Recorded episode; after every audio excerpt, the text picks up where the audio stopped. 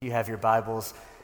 Turn with me to Mark chapter 10, and we will start in verse 17 and roll our way through verse 31. We are finally uh, finding our way back to the book of Mark, and I make no guarantees that we will stay in the book of Mark for the end of the time, but uh, we will work our way back in and just see where the Lord takes us. But the plan is right now to continue on in the book of Mark for the next few weeks. So follow along with me uh, and come on in, knowing that where we finish off this week, we'll pick up the next week. and Today we have in Mark chapter 10, verses 17 through 31, the story of the rich young ruler. A difficult passage of Scripture, one that is uh, heavy and uh, has a lot of implications for us this morning, so we'll take it slowly and we'll uh, look together and dive together to figure out where it is the Lord is leading us and what we can take away from this particular passage in light of the context that is surrounding it. So, Mark chapter 10, let's start together in verse 17. Let me read it, it'll appear on the screens as well. And then let's dive in and ask the Lord's help together. And as Jesus was setting out on his journey, a man ran up and knelt before him and asked him, Good teacher, what must I do to inherit eternal life? And Jesus said to him, Why do you call me good? No one is good except God alone. You know the commandments do not murder, do not commit adultery, do not steal, do not bear false witness, do not defraud, honor your father and your mother. And he said to him, Teacher, all these I have kept from my youth. And Jesus, looking at him, loved him and said to him, You lack one thing. Go, sell all that you have and give it to the poor, and you will have treasure in heaven, and come follow me.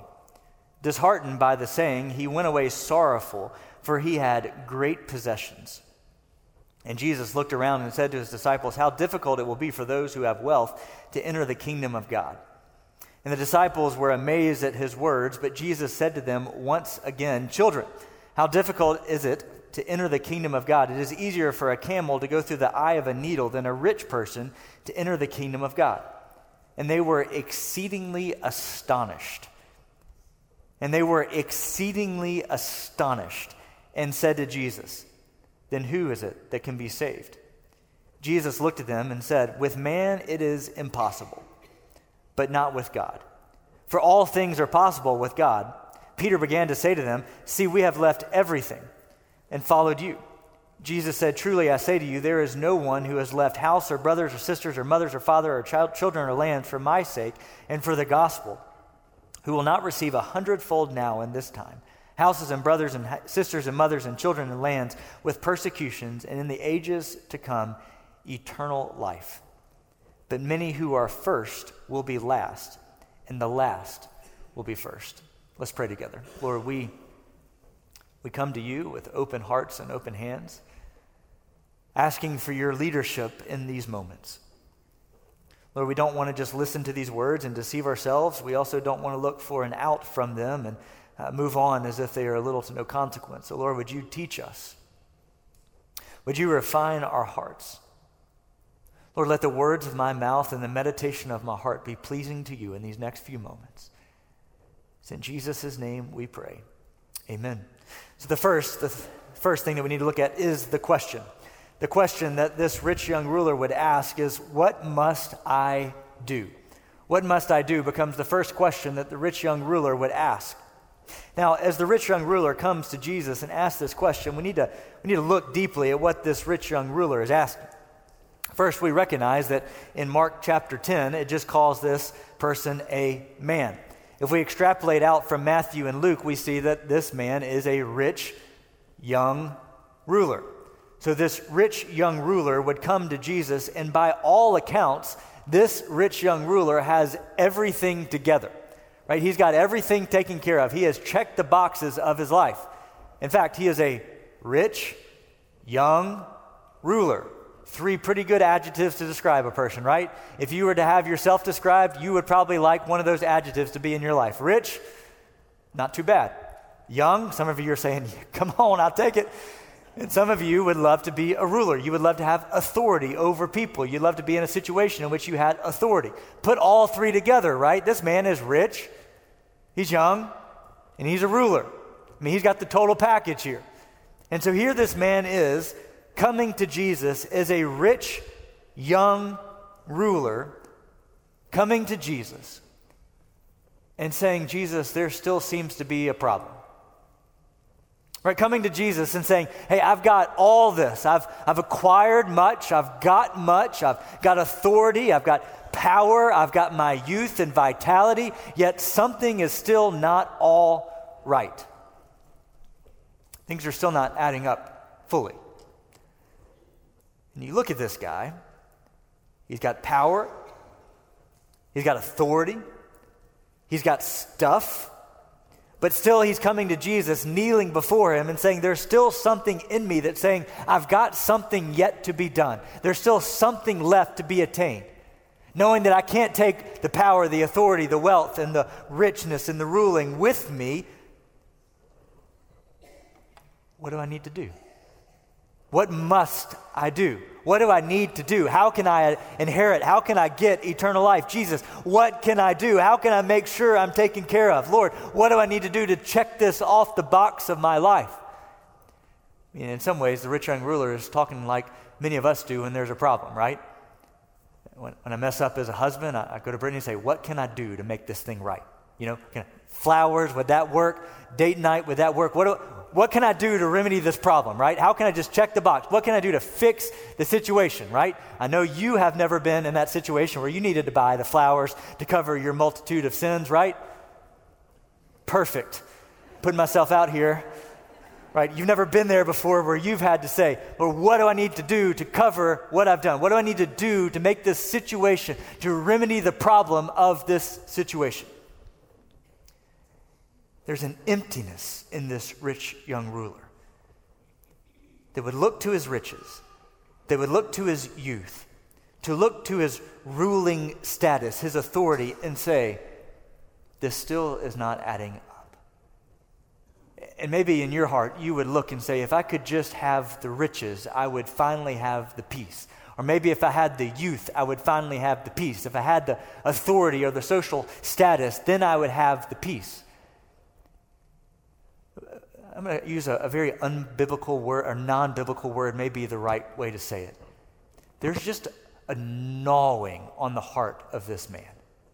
And I'm going to use the word gnawing because in my life, I've seen a lot of people who have a gnawing on their heart.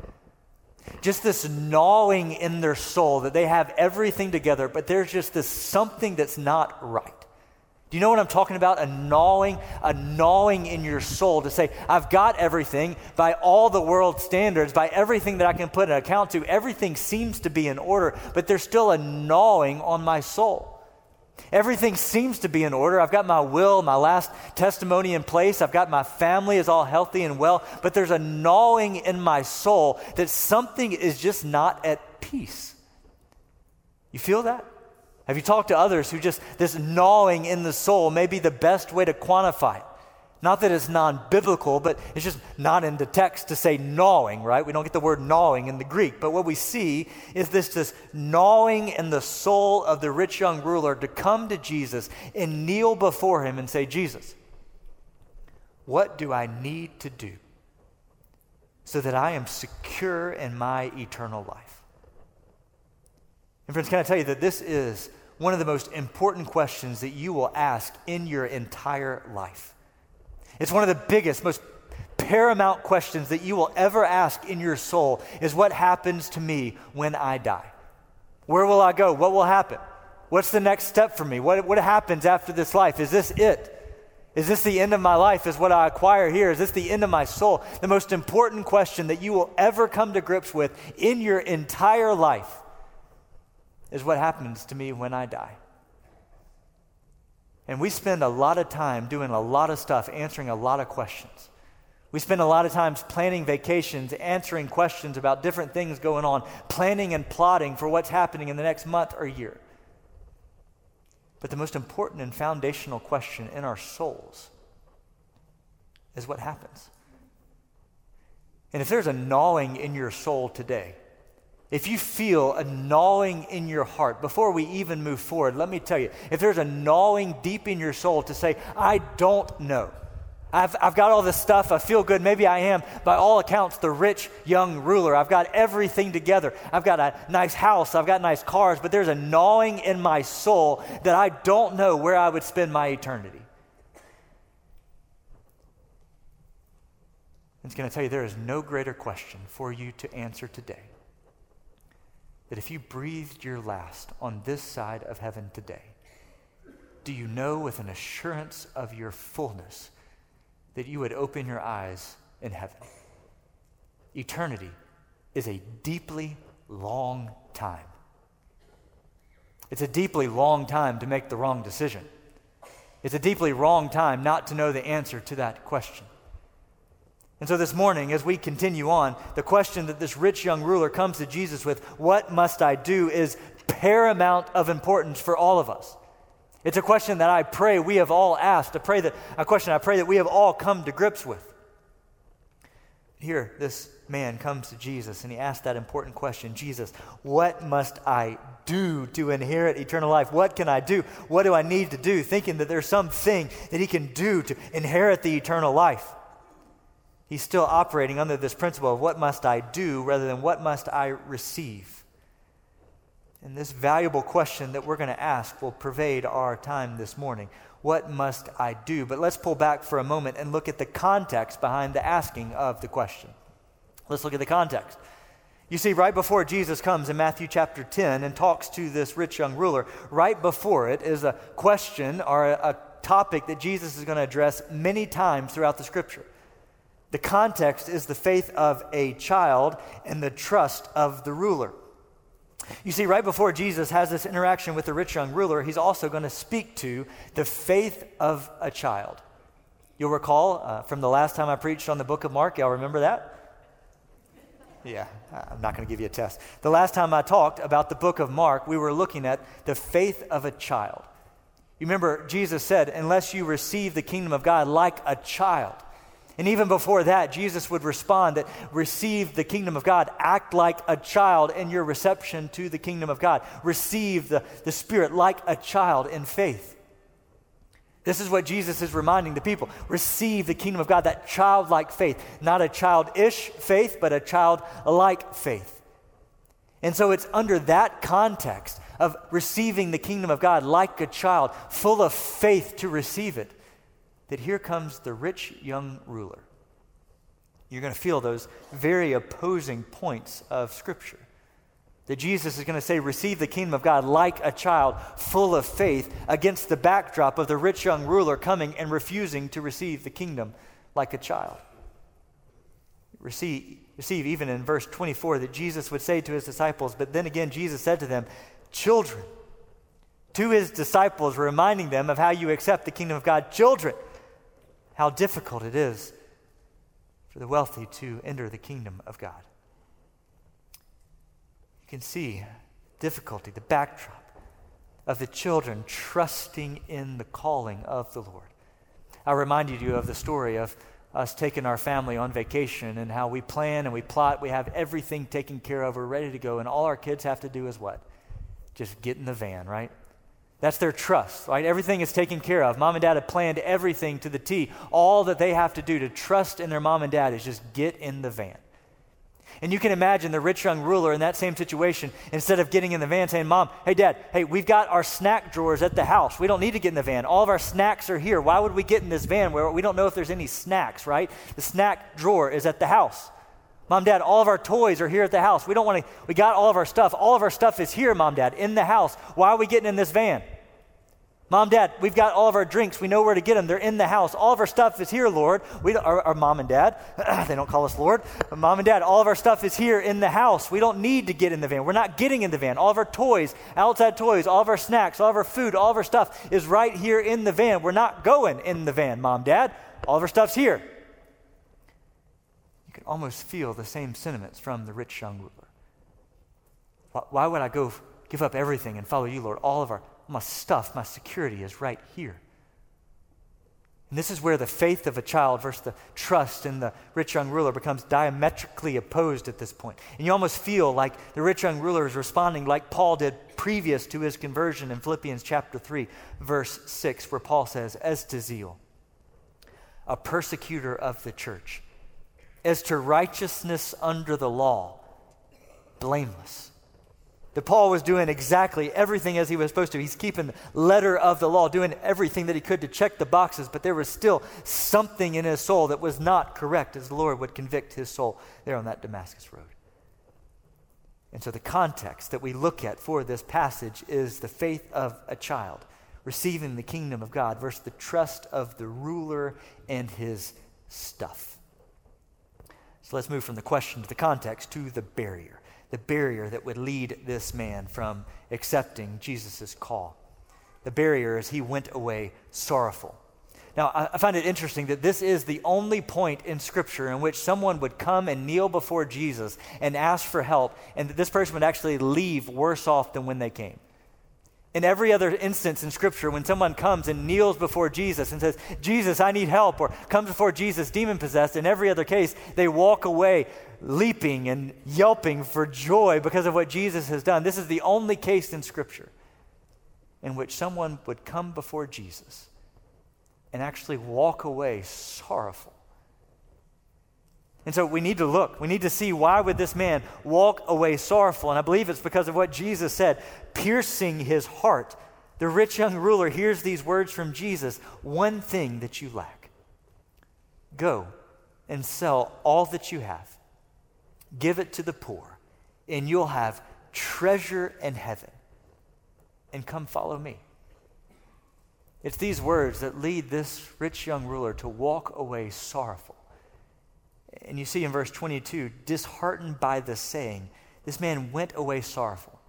Why did he go away sorrowful? Uh, the scripture says, because he had great possessions. And you can feel as the rich young ruler is being called to come and follow Jesus, he's looking at his stuff, thinking of his stuff, and saying, There's no way to make that leap. I simply cannot do it. I will not do it. We recognize that this is not a universally applied principle to all people at all times to sell everything that we have and leave everything behind and become poor. If it were so, then we would leave behind our jobs and leave behind everything. So Jesus is not a universally applied statement to all people at all times to sell everything. But by that same token, we should not discount what Jesus is saying by the same line that this is not a universally applied statement to all Christians at all times, it's also a statement that we wouldn't say, well, that's just for the rich young ruler, and so I'm off the hook of being wise with my stewardship of my finances. While it's not a universally applied statement, we would not say, well, I'm off the hook. No, we should be very sober minded in the reality of what Jesus is saying. So much so that the disciples are going to hear Jesus and they are astonished at what he's saying.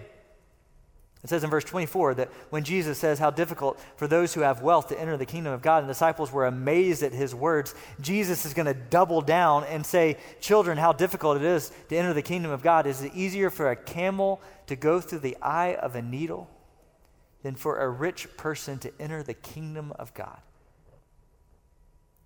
And they were exceedingly astonished at that statement.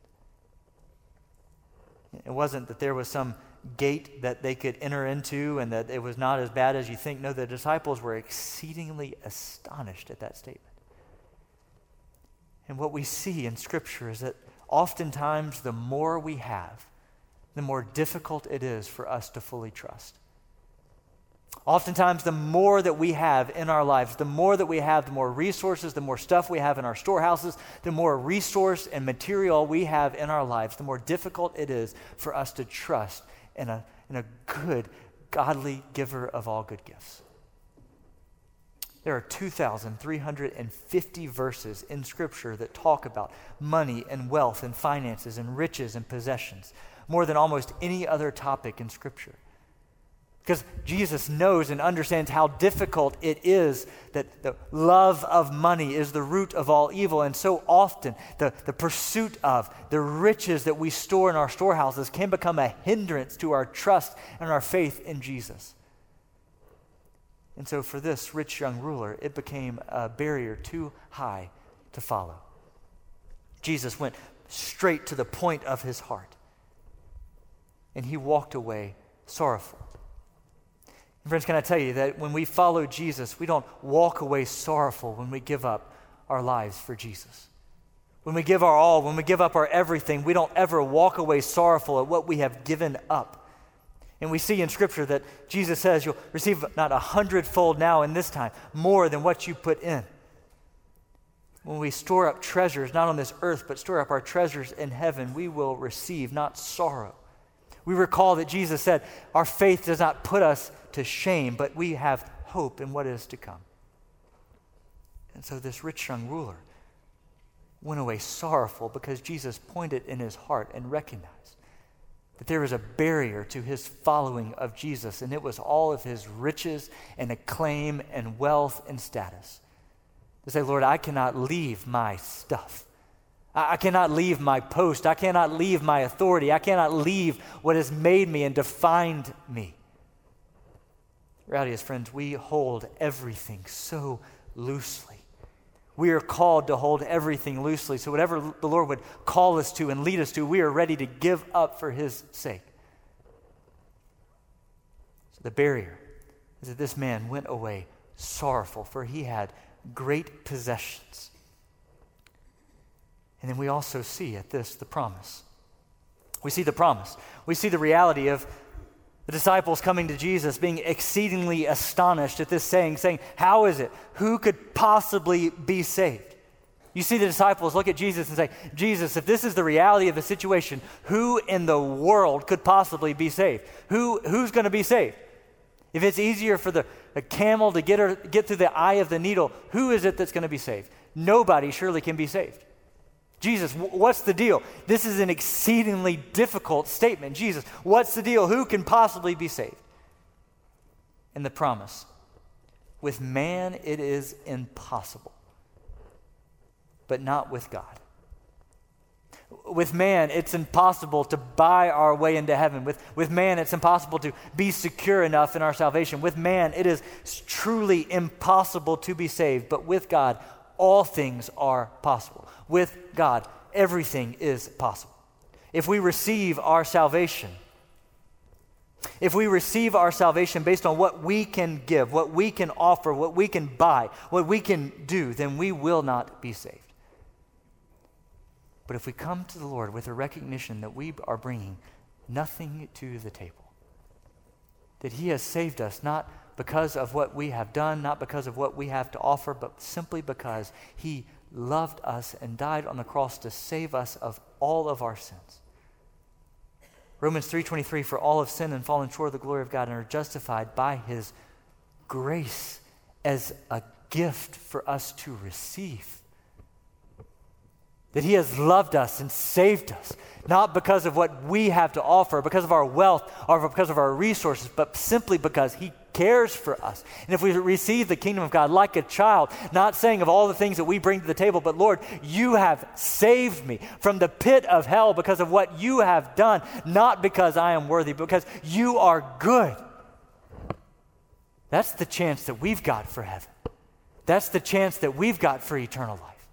That's the assurance that we've got for eternal life with Him is because of what He has done for, in, and through us. It's a gift that we receive because of what He has done. And then we willingly give Him everything that we've got.